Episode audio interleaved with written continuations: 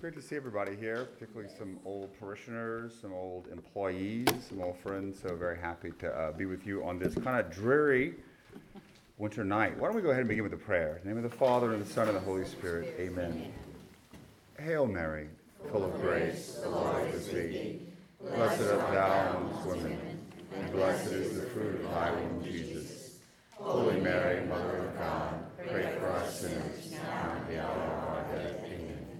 In the name of the Father, and of the Son, and of the Holy Spirit. Amen. So, tonight we are talking a little bit about Humanae Vitae, the document from 1968 written by Pope Paul VI, sort of clearly giving the church's teaching on contraception that according to the natural law, the design of God, each and every marital act ought to be open to life and to do something deliberately to frustrate the meaning of the act is gravely sinful. And so now, this year, we're celebrating the 50th anniversary. And so Nick asked me to come uh, and offer a few reflections on this prophetic document on its anniversary. What I'm going to do is something a little different. Uh, I kind of gave a reflection similar to this a few weeks ago to my own parents in the parish, so I figured I would develop it into a larger talk. Don't know how long it'll last or how much sense it's going to make, uh, but hopefully we'll have some time for questions and answers after. So if you're going to be honest, if we're going to be honest, 50 years out from Humanae Vitae, document clearly stating the church's position on this, probably more than any other papal document, at least in recent memory, this one, if we're going to be honest, was a complete failure. An absolute complete failure. When it came out, bishops and priests rejected it. No one paid attention to it. Priests refused to talk about it or actually encourage people to act not in accord with the teaching. It's a complete failure. And to deny that, I think, would be foolish. Today, they say, even though arguably many of them know the teaching, that 95% of all Catholic couples contracept. There hasn't been a big change. There hasn't been this massive awakening to understand it. Many, of course, as I said, simply don't grasp the teaching, or maybe were never taught, and as a result, I'm sure their culpability is pretty low. But in the 70s, when John Paul II became Pope, he gave a series that most everybody knows, The Theology of the Body. Are we all familiar with that? The whole purpose of Theology of the Body was to take the teaching of Humanae Vitae and to sort of reinterpret it or re explain it in a way that people could accept and understand. I get into all of that, but Humanae Vitae really looks at the meaning of the marital act. Its unitive meaning, couple coming together, and the procreative meaning, bringing forth life. John Paul II agreed with that, but he sort of shifted it not into the act, but into the person, and talking about the meaning of the body that the body has a unitive meaning. This is called the spousal meaning of the body. But it also has a procreative or generative meaning, the ability to bring forth life. And so it's a focus on the person. And its hope was that promoting this theology of the body, seeing the human body in light of divine revelation and a deeper meaning, that it would change things, that people would get it. Without a doubt, theology of the body has become popular and it's taught in most places, and I'm sure it has had an impact. But Catholics are still contracepting. They may know the theology of the body, they may have learned it, but we're not seeing some significant decrease in the practice of contraception. And so, without, in my opinion, some direct intervention from God, we're not going to see a change. We've lost the battle. And so, what I want to do is not in any way, shape, or form advocating giving up. We still teach the church's teaching. My couples, I married, I'm married 17 couples this year. They all have to go through uh, NFP courses and they have to wrestle with me and talking about and trying to understand the teaching. And mostly the students that I work with are very, very open to this. But what I want to do is look at what the roadblock is. What's been the thing or things over the course of the past 50 years that have basically allowed this teaching to fall on deaf ears? It really hasn't changed minds and changed hearts. Well, certainly, I think there's an intellectual component that people don't understand, that they haven't been taught. Because the thing is, if you're going to want to understand the teaching, there's a lot of background stuff you got to know. It's like before you can understand trigonometry, you've got to understand algebra. Most Catholics don't even understand algebra. When it comes to morality, when it comes to the meaning of the body, or whatever. But practically, the real reason, even though people may understand it, they may know it, they may have been taught about it, the real reason that people and Catholics contracept, because unlike 100 years ago, it is effective, it is accept, accessible, and it is very, very easy to use.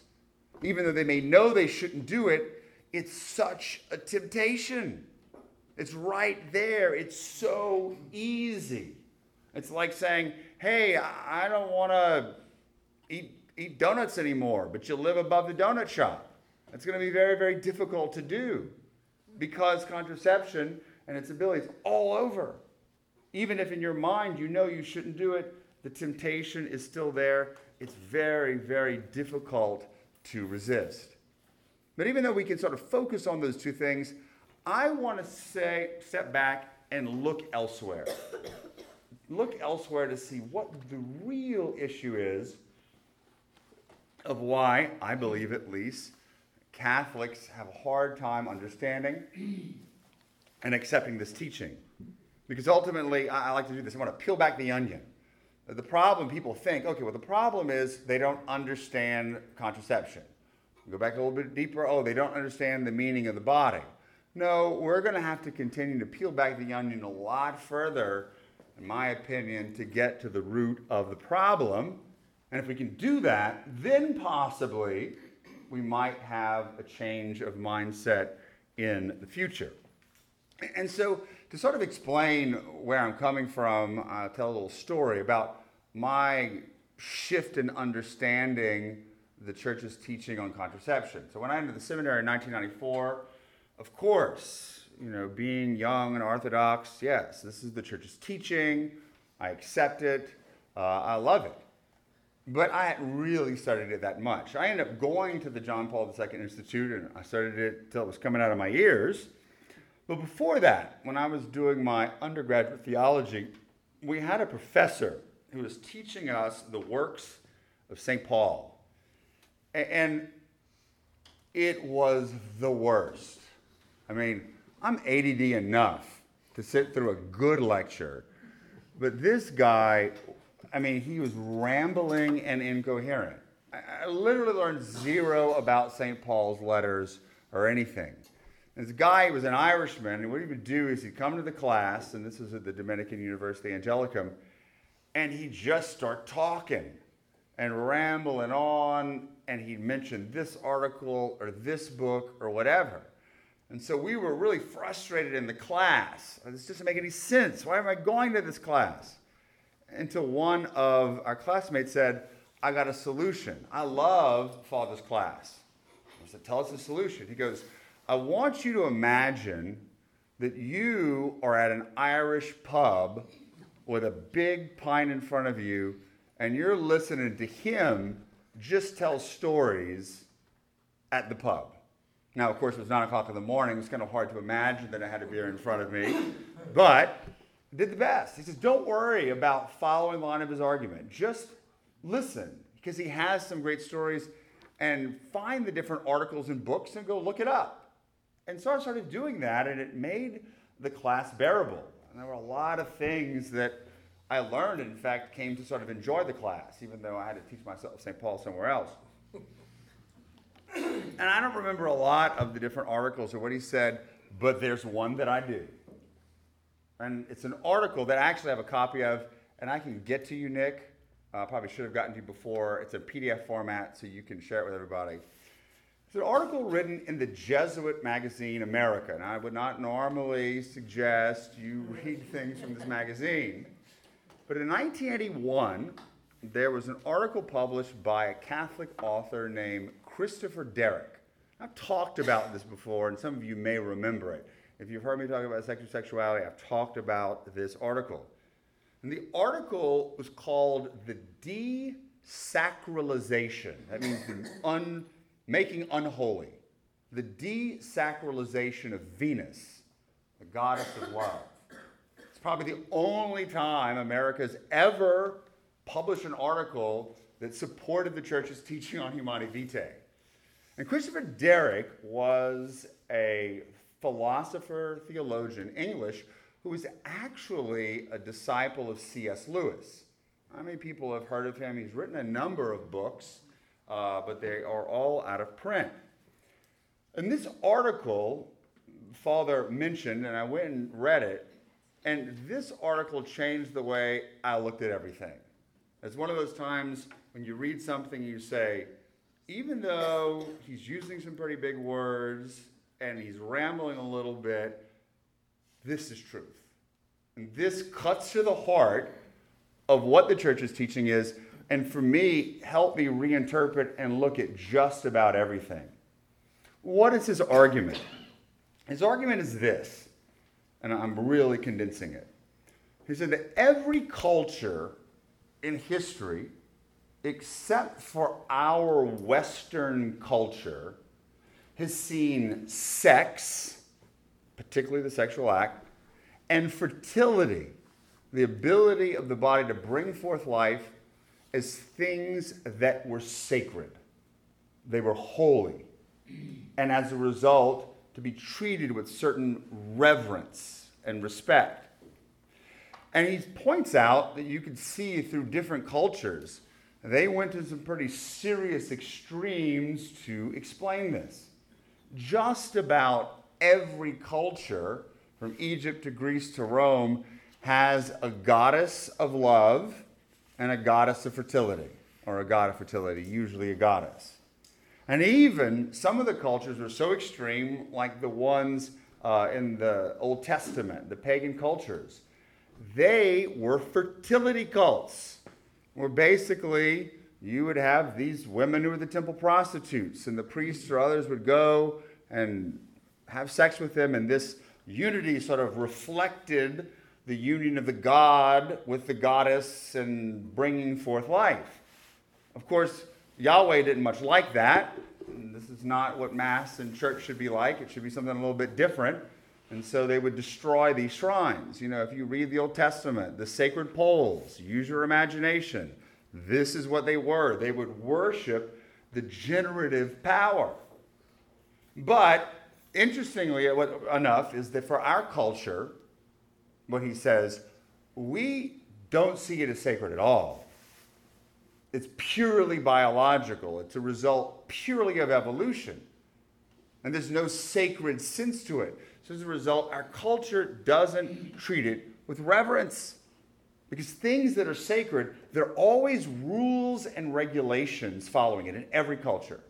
This is a person, a place, or a thing that's sacred. There are certain rules and regulations. And if you don't treat them properly, there is usually a pretty significant punishment. He makes the point that often in a lot of these cultures, the goddess of love is also the goddess of war. Now, there's two faces to this. There is a different side that if you mess with love and fertility, there's going to be hell to pay. And so when I describe this, uh, I, I, like to use, and I think most everybody here is going to understand it, uh, when I give this talk, I, I, love to use probably top three favorite movie of all time, The Raiders of the Lost Ark. How many of you have seen Raiders? Okay, look at that. Well, we need more people to watch Raiders of the Lost Ark. Nick, make sure you show that. Indiana Jones, 1981, Steven Spielberg. He goes, he's this archaeologist, and he finds the lost Ark of the Covenant from the Old Testament, where they put the, the, the, the scriptures, the Ten Commandments in, and the staff of Aaron, and some of the manna. And so he finds it, but the Nazis come after it, and they steal it. And at the end of the movie, they're on this island, and the Nazis, along with Belloq, the French uh, archaeologist, they get dressed up in all this Jewish regalia, priestly regalia, and they're going to have a ceremony, a religious ceremony. While, of course, um, Indy with his girlfriend Marion, they are tied up because they're prisoners. And about ready, when they're about ready to open it and do the ceremony, Indy tells Marion, "Don't look. Close your eyes. It doesn't matter how whatever you hear or you feel. Close your eyes. Don't look." Kind of like in the Old Testament. Do not look back at the destruction of Sodom and Gomorrah, or you're going to turn to a pillar of salt. And so I remember watching this in the theater in 1981. I think it was the coolest thing ever.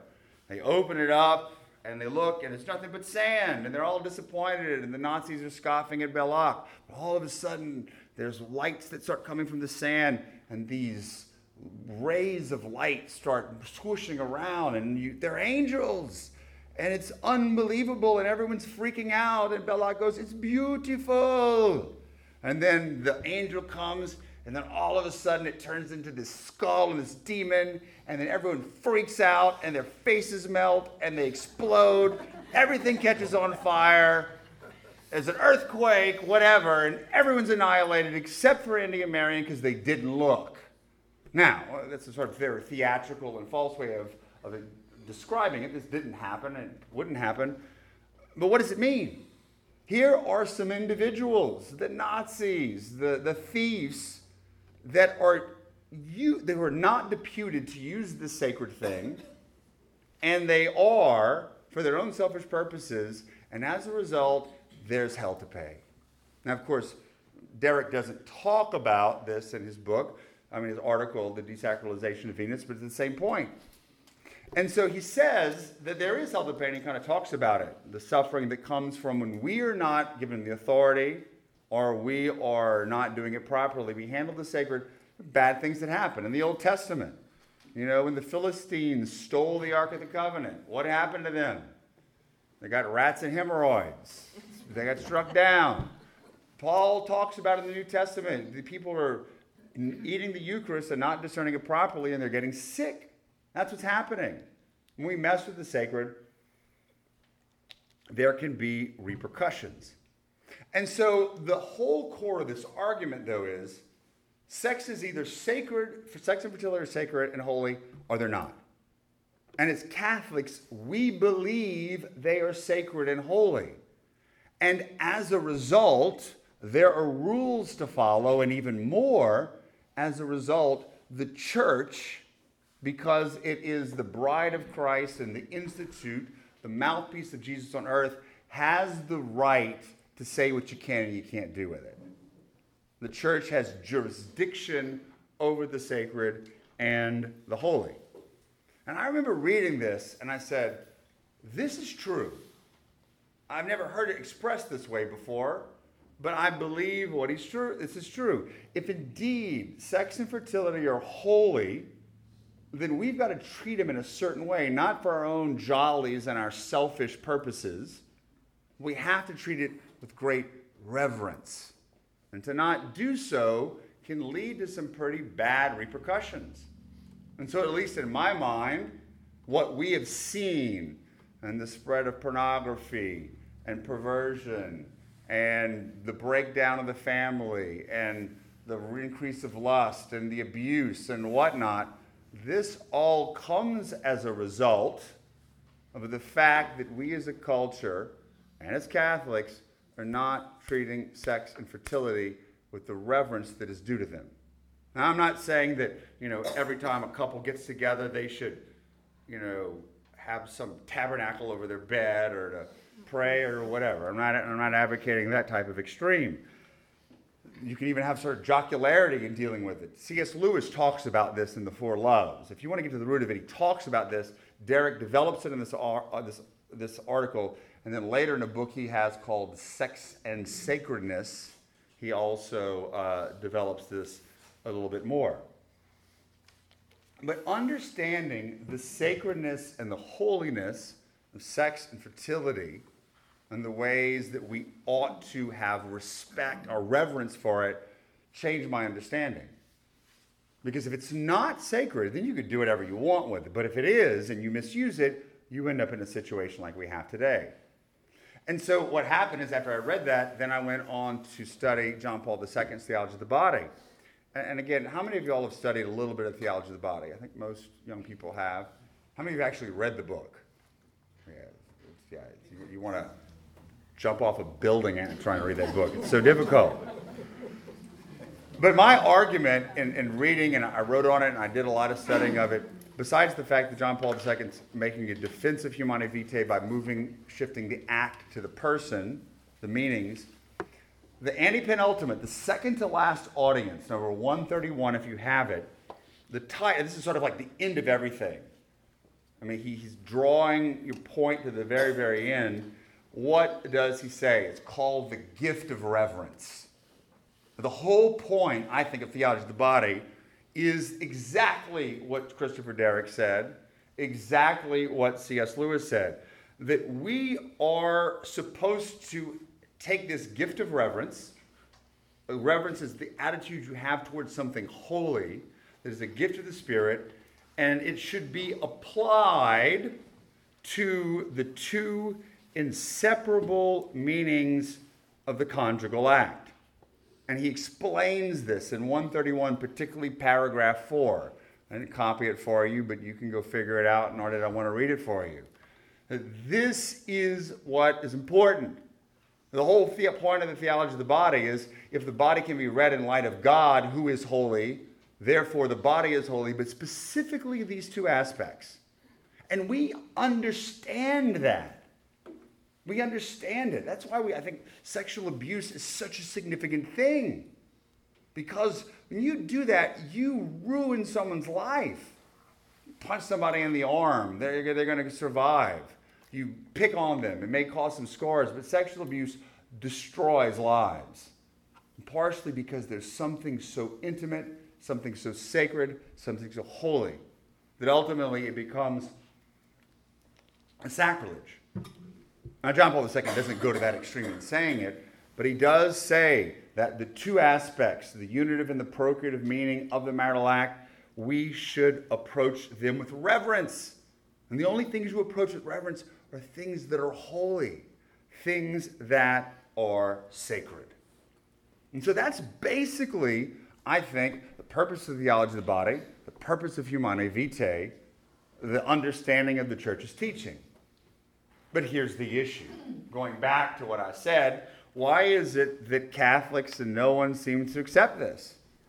It's not so much a religious problem but it's the fact that we live in the West, I would say the developed nations, and even probably some of the non developed nations, in a secular age. An age and a culture and a society and a civilization that does not see anything as holy. There's no sacredness. There are no holy sites everything is purely secular. Now, granted, there's, there's a book called The Secular Age by Charles Taylor. If you think John Paul II rambles on, go try to read that book.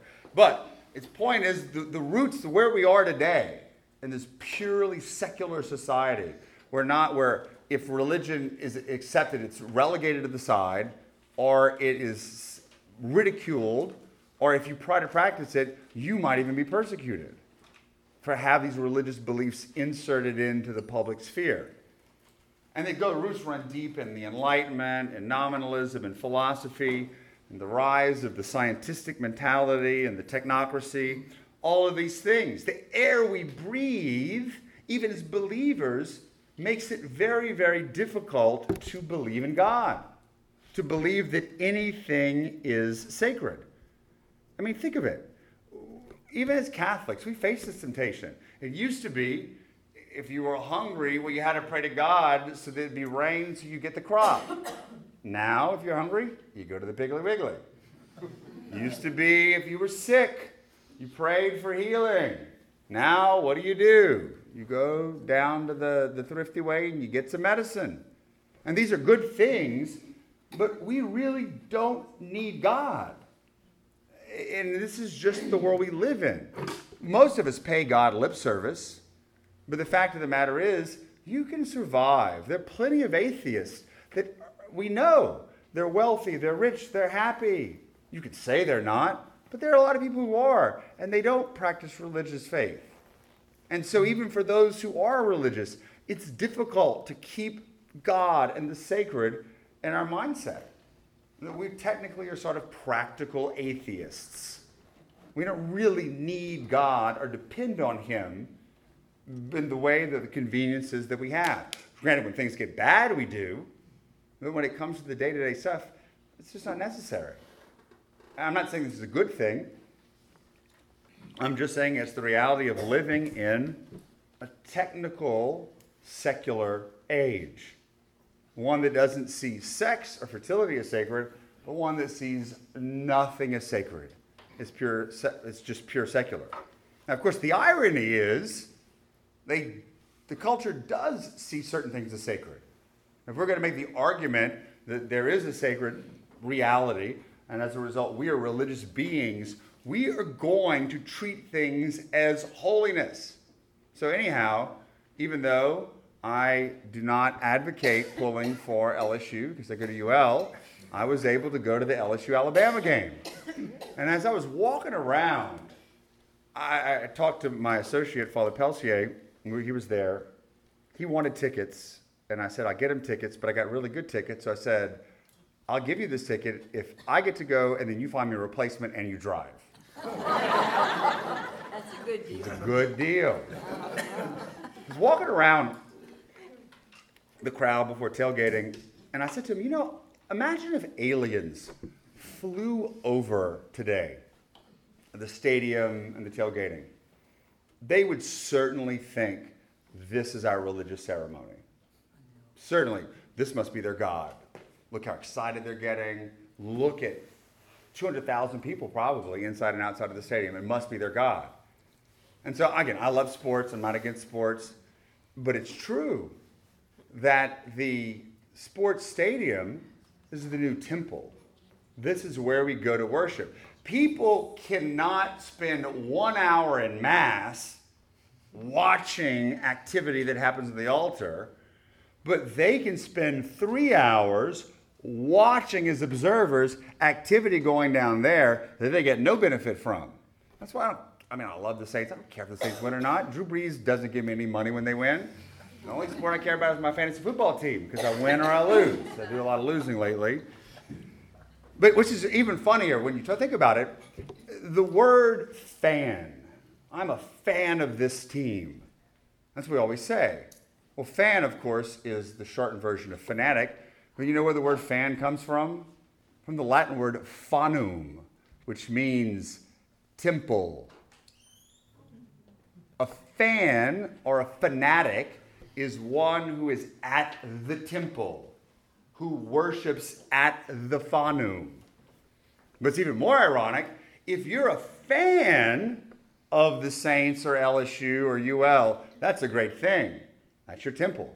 But if you're a religious fanatic, that's a bad thing. Well, basically, to say someone's a fan is saying they're a fanatic. You're a sports fanatic. That's your temple. That's what you worship as. And so I'm sure I give all kinds of different other things but the reality is, we are going to see certain things as sacred, and particularly sexuality. Go, go. I'm not advocating you go look at this up, but like all of this, people do. They, they, they see this mystical in sex and the tantric stuff and all this weird eroticism. You can't escape it. It's perverted. It's not what it's supposed to be, but at least they can't escape the fact that they, as we as humans, have to be individuals who see things as sacred. Am I making sense so far? All right. Well, here's, here we're going to get to the point. Sex and fertility are sacred, but if we do not have this mindset where we believe the sacred exists, or we're able to see the sacred, if we don't have this worldview, even as Christians or Catholics, guess what? We're not going to see sex and fertility as sacred. In order to be able to do that, to truly understand the church's teaching, we have to have that a priori previous mindset that we believe sacred things exist, and particularly we think this is sacred. So it's not just about the specific issue, but it's about a mindset of trying to perceive things that are holy, to see God acting in the world, to see Him in ourselves and others, to see Him in the Eucharist, to perceive sacred realities. So, how does one adopt this mindset? Where do we get it from? Where do we get sort of like, you know, John Connolly's rose colored glasses? This is talking Jesus's sacred colored glasses, that you're able to perceive the sacred in reality, that you see holiness around you. Where do we get it? There's only one place through prayer. Through prayer. That's the only way we're going to see anything as sacred or holy. We are not praying and having a spiritual life, there's no way you're going to be able to have that sacred mindset or world view, to view things through a spiritual lens. And so that's why John Paul II actually ends theology of the body on what? The need for a conjugal spirituality. If you don't have that conjugal spirituality, if the couple doesn't pray together, if they don't have that spiritual outlook, you're not going to be able to live or understand this teaching. We've got to see the body and everything through the spiritual lens that is put on our eyes through prayer and a real spirituality. If you want to tie it back to theology of the body, it's the original innocence. He talks about Adam and Eve in the story of Genesis. Whenever they, before the, they ate of the tree, they saw their bodies and they saw they were good. Why? Because they could see their bodies as God saw them. They had those lenses on, they could see the sacred. But once they sinned, all of a sudden that original innocence was lost. It was distorted. They couldn't see their bodies themselves as God saw them.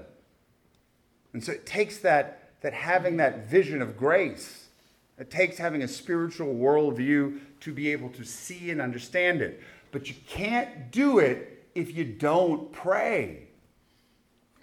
If you don't pray, you can't do it. But the reality is, how many Catholics actually pray?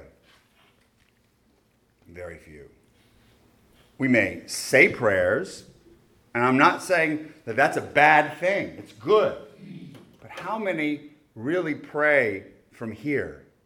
That have time set aside every single day for a silent encounter with the Lord. Most Catholics, it's an obligation to go to Mass for an hour, you get it out of the way, and then you go to the real Fanum the real temple is the Superdome or Tiger Stadium. And all the time and energy people spend on this ritual. For us, no. Because the thing is, real prayer is something you want to do, where you go and allow the Lord to transform you. But it takes discipline, it takes focus, but it, that takes a desire. Most Catholics don't want that. They don't have it. And I'm not trying to blame them or pointing a finger but it's true. Individuals don't, families don't, couples don't. How many families these really pray? Now I know y'all are here on a Monday night to listen to this priest talk about contraception, so most probably y'all do. I know I'm speaking to the choir, but the reality is most don't. Don't have that deep prayer life, that mystical prayer life that we're all called to have. Not just the saints, we all are. To have contemplation even in the world. Is it easy? No, it's not. Is it fun? Not always. But we're still called to it. Communion with the Lord. And what happens is when we are praying, whether we realize it or not, the Lord is working on us. He's transforming our minds, our hearts, our eyes to be able to have that spiritual worldview. Again, most of you in here will be able to understand this, this, this metaphor. Remember when, in, in like before digital technology and CDs and streaming radio, you had that radio and you had the dial.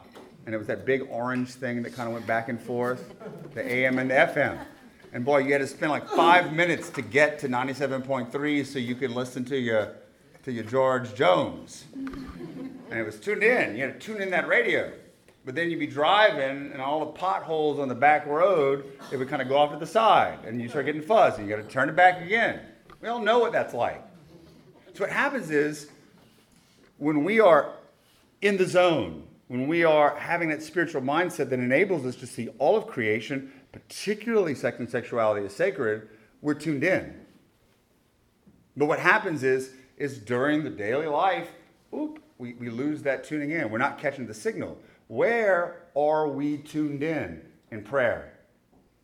In Mass is a prayer, but as an individual prayer. We're not doing the tuning, but we're the radio. The Lord is tuning us. Prayer is not about what you do, it's about being with the Lord and what He does to you. Got to understand that, but that's a whole separate topic. The Lord's tuning us. And the more we enter into that, the more we can have that mystical outlook. And so, this is why, even in Humanae Vitae, paragraph 29, Pope Paul VI talks about the need be trained in prayer, to pray, to learn, to have that spirituality, so this stuff can make sense. It's again, as I said before, the whole heart and the purpose at the end of theology, the body. But so few really know how to pray. And a lot of the times it's not their fault, it's because they haven't been taught to pray. It's very easy for me to say, hey, go do some math problems, go do some calculus. Okay, I kind of know how to add things, but I need someone to teach me. And this is why it's so important. And I, as a priest, realize I'm not the best at it, but I try to teach people how to pray, or at least I teach them that it's important for them to learn how to pray. But that's what needs to happen.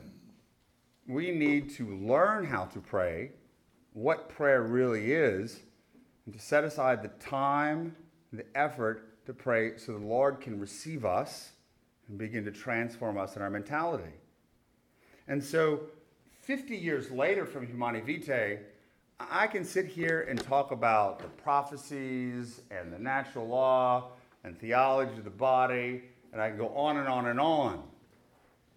But if we don't have the next layer of the onion, that understanding and the belief in the sacred, and the other layer of the prayer that enables us to see it, then it's not going to matter. I'm talking about something way down the line without talking about the real root of the problem, the real root of the issue. If we are going to shift mindset and help people to understand the church's teaching on Humanae Vitae, if we want to celebrate it for 100 years from now where people actually remember the document, the real work that we need to start now is learning to pray, teaching our children to pray, teaching other people to pray, so the Lord can work in them to give them that sacred world view. And wow, things are going to become changing. Our hearts will change. And we're going to say, yeah, I believe in Jesus. I think it's really the Eucharist. I see the holiness in there. I see the holiness in the rosary. I see the holiness in sex and sexuality. We're going to be able to perceive these things. But a person who doesn't pray can't do it. And so that's my call, or at least my opinion, if we, as we celebrate the 50th anniversary, I do believe it's a very, very important teaching, and the fact that people have disregarded it, there have been some very negative repercussions. And so, if we're going to change things, it's not about, hey, let's get everybody to understand the natural law. Ain't nobody going to understand the natural law. This, this, this is how it works. But people can learn to pray and we need to be able to teach it. Uh, the joys and, and the need of having that deeper prayer life, of having true contemplation, not just saying prayers, so the Lord can receive us and change our worldview. Amen. Amen.